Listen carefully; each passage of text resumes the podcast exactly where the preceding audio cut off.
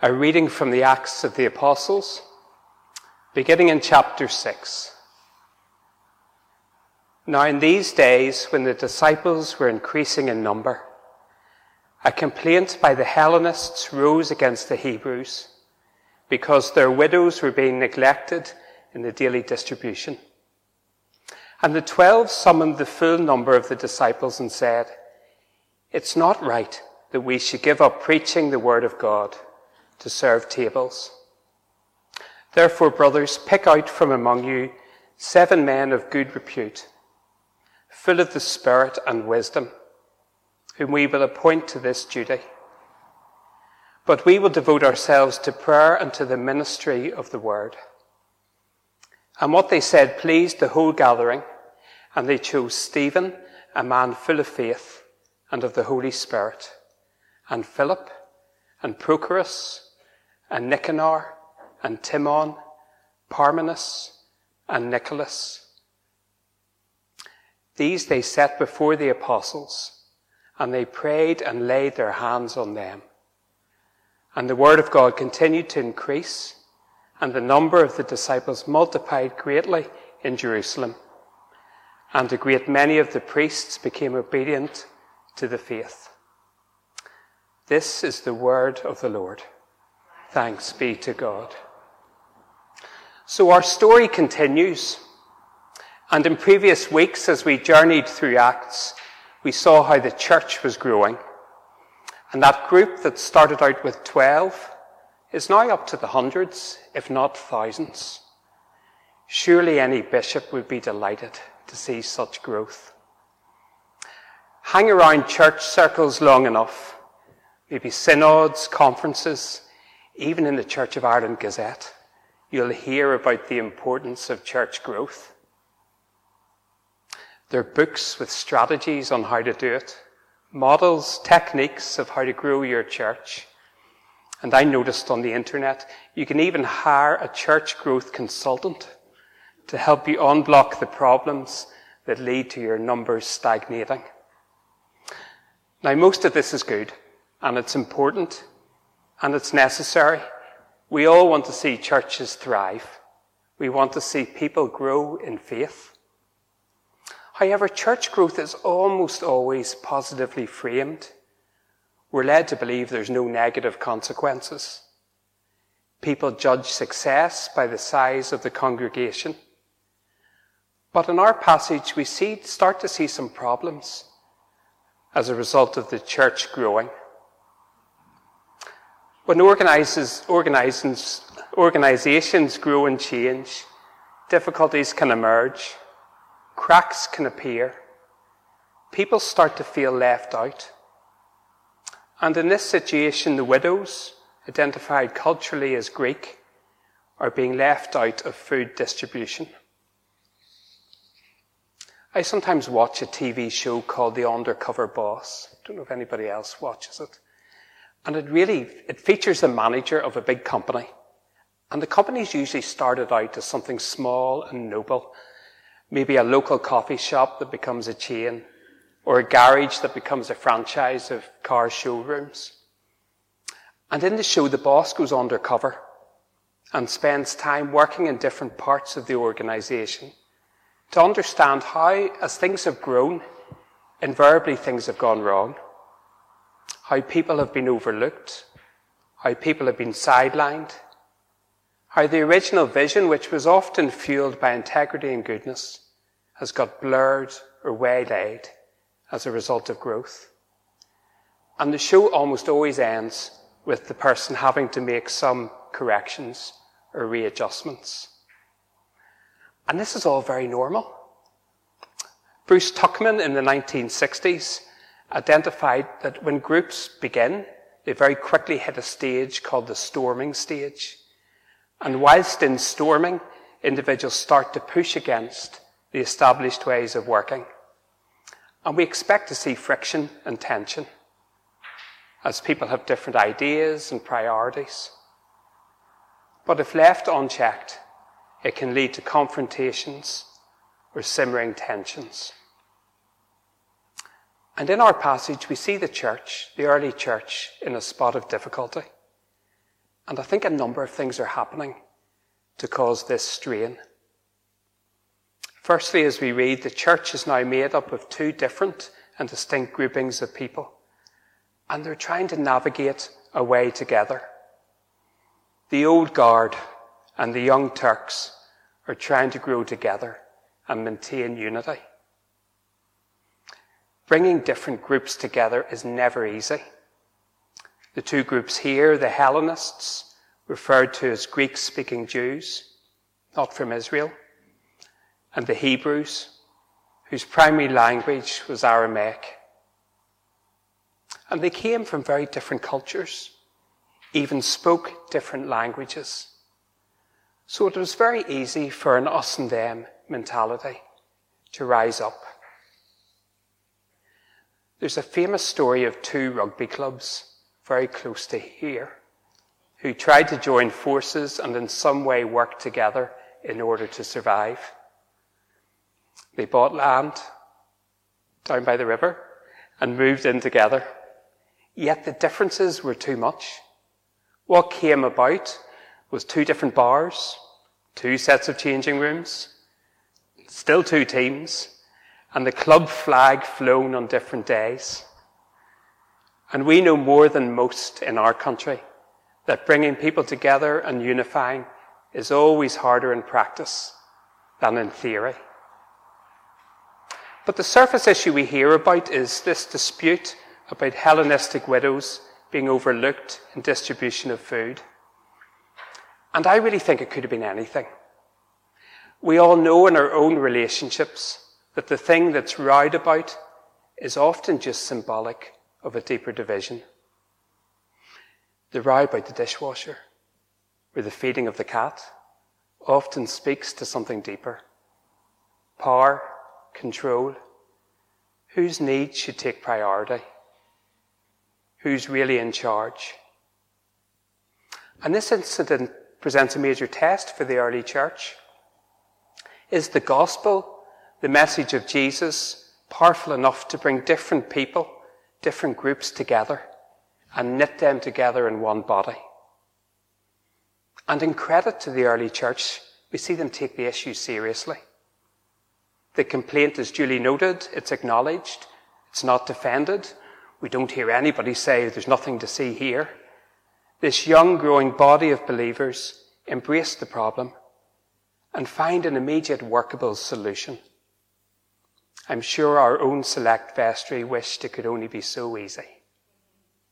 And if we look at the names of those who were selected, Stephen, Philip, Prochorus, Nicanor, Timon, Parmenas, Nicholas, they're Greek names.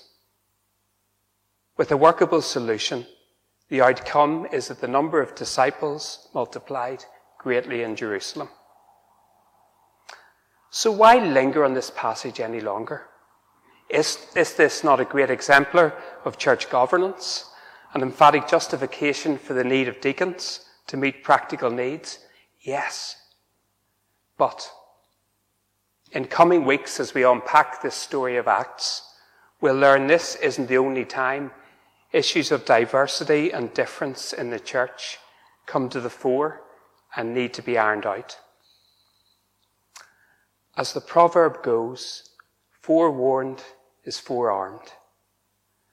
What can we learn from this incident as we strive to see our community of faith grow and widen here in Belvoir? The widows have been neglected and excluded. Each of us in our own lives will have had experiences of being excluded, left out, overlooked, and it's not pleasant. Maybe you were the last one to be. Maybe you were excluded from a sports team, or like I was in football, the last one to be picked and put back in goals. Maybe we've been surprised to be left out or not invited to a social gathering, a wedding. Maybe excluded from employment based on account of our religious or cultural background. As a teenager, I remember for a very short time my brother and I getting interested in golf. And we both bought a cheap set of clubs and played around the local course. It's called Aberdelghy. Does anybody know Aberdelghy? Local council course in Lisburn. But we had friends and they had joined the private club. And we thought we'd like to join too. So we managed to, to persuade our parents, if only it was that easy. I still remember my brother and I, as 14 year olds, having to get references from people to be interviewed in some stuffy room at the club. And at the end, they said no. For some reason, we weren't suitable. We didn't have the right social pedigree. We weren't the desirable type. With hindsight, I should have told them I went upon Park Nursery, and that would have got me in. Jeffrey's not here. He'd have vouched for me. Funny story, but the church must never become a club, a place where you're in or out, a place that only caters for its select, where people don't feel part of it because they're seen as the wrong type. As Tom used to say when he was here, the center of gravity of the church should always be outside of itself. We're always for the people who are yet to discover God. And the church is unique in that it doesn't exist for itself, but for those who are yet to join, or those who are not yet comfortable to be with us. The church must have lots of doors in for a reason. As I was thinking about this during the week, came to thought, just take a moment to think, who is the person we'd be most surprised to see at church? Who's the person we'd be most surprised to see at church? And I have a picture of them here.